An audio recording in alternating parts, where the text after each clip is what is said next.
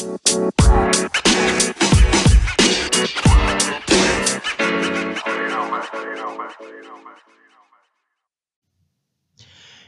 and welcome to another episode of Sir Sal's Learning Podcast.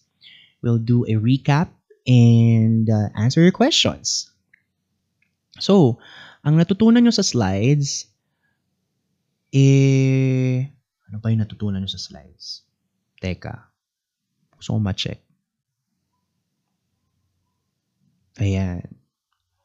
So, paano nyo bubuhayin yung story nyo? Paano nyo malalaman yung style nyo? At saka, paano mag-rewrite at saka mag-edit? So, let's go to your questions. Okay.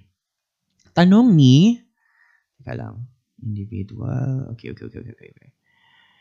Tanong ni Tel, is it possible that we can apply our some uh, some experiences in a travel writing stories? Not just some, no? Lahat lahat ng experience niyo, ilagay niyo sa travel story niyo.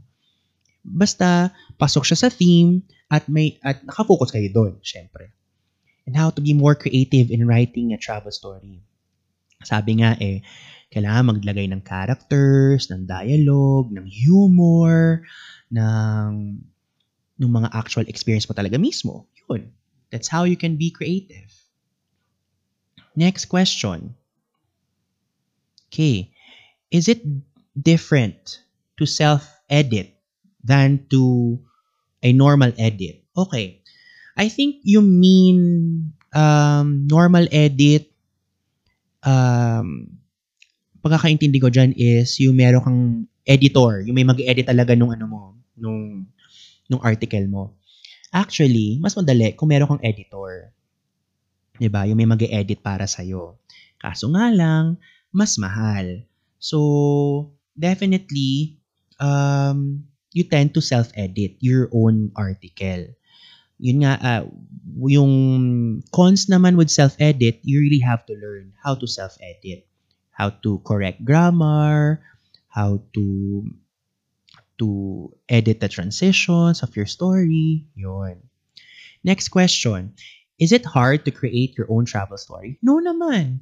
Actually, as long as you experience yung actual travel na yun to a destination or you ex- really experience that, yung talagang kumain ka sa labas, ganyan, hindi ka mahihirapan sa pagsusulat ng travel story. Okay. Next. Sabi ni Joanna May, is it easy to create a travel story? Yes. As uh, what what I've said earlier, yes. How many sentences to rewrite is to rewrite the story? Actually, there's no such thing as how many sentences. It's unlimited. Okay?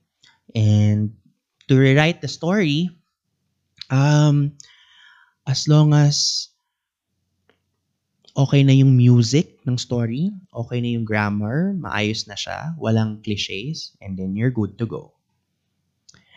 Next question. Elaine Ann. None so far daw. Yun. I encourage you guys na magtanong. Magtanong talaga. Gab, okay. From what I from what I learned, a part of bringing story to life is that it is important to write details to evoke the reader's mind. So my question is, how can we identify if the detail we are writing is important or not? Very good question, Gab. Okay. Siyempre, naisulat mo na yung details, di ba?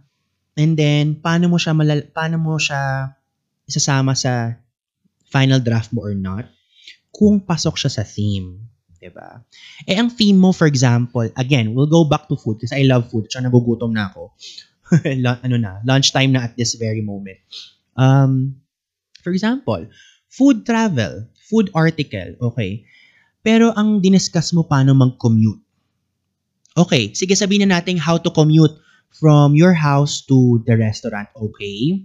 Pero ang sinulat mo, how to commute to uh, from your house hanggang sa sa tourist spot, eh wag mo na isama yon Kasi hindi naman siya talaga important dun sa iyong ano. Kasi ang theme mo is, theme mo is yung food. So, ang pwede mo lang siguro isulat is yung pag-commute mo from your house hanggang do sa restaurant. Hindi yung house, papunta sa kung saan ka man muna pumunta bago ka pumunta sa restaurant. Okay? Yung mga ganun bagay. So you have to focus on your theme, kung ano talaga yung subject mo, and then focus ka lang doon. Kung may mga kung may mga details na hindi talaga angkop dun sa subject mo, edi mo mong isali dun sa article mo. Next question.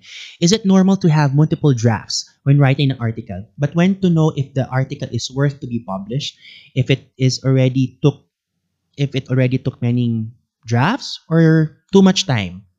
You know what? Good question. Okay. Uh, ideally, ideally, sabi nga nila, three drafts. Pero minsan talaga umaabot ng multiple drafts yan. Um, how would you know? Pag number one, um, naibigay mo na siya sa reader, ay na, nabigay mo na siya sa trusted reader mo at nagustuhan na niya, wala nang kalambaguhin. And number two, pag na-submit mo na sa pag nasa, na-submit mo na siya sa publisher at okay na siya sa article mo, that's good to go. So, yun na yun. So, sino yung publisher mo? Siyempre, ako. check ko yan kung okay na ba yan, tama na ba yung grammar, worth to publish na yan, whatsoever. So, kung approve ko na yon, ibig sabihin, hindi mo na kailangan mag-rewrite, hindi mo na kailangan mag-edit. Okay, okay na siya. Next, how can I discover my own style without trying to copy others' style of writing? Actually, it's okay naman to be inspired by, by other people's, you know, writing style. Kasi, syempre, pwedeng kasi merong mga historical ano, um, writing, travel writing, pwede mo rin gayahin yun or what. But, you know, as you keep on practicing in writing, definitely mapapa-discover ka na ito pala yung mas okay sa yung estilo. A combination of styles, for example. So, from your style, you create your own rules in writing, and then hanggang sa talagang masasabi mong signature mo na siya. 'di ba? And that's it for now. Um, yun lang yun lang yung mga nakapag-submit for um, quiz 3.2 weekly journal and I hope na just keep on asking questions kasi this will really enlighten you um, pagdating sa mga bagay-bagay masalo sa subject na to. Okay? And yeah, till then, mag-ingat kayo palagi. Bye!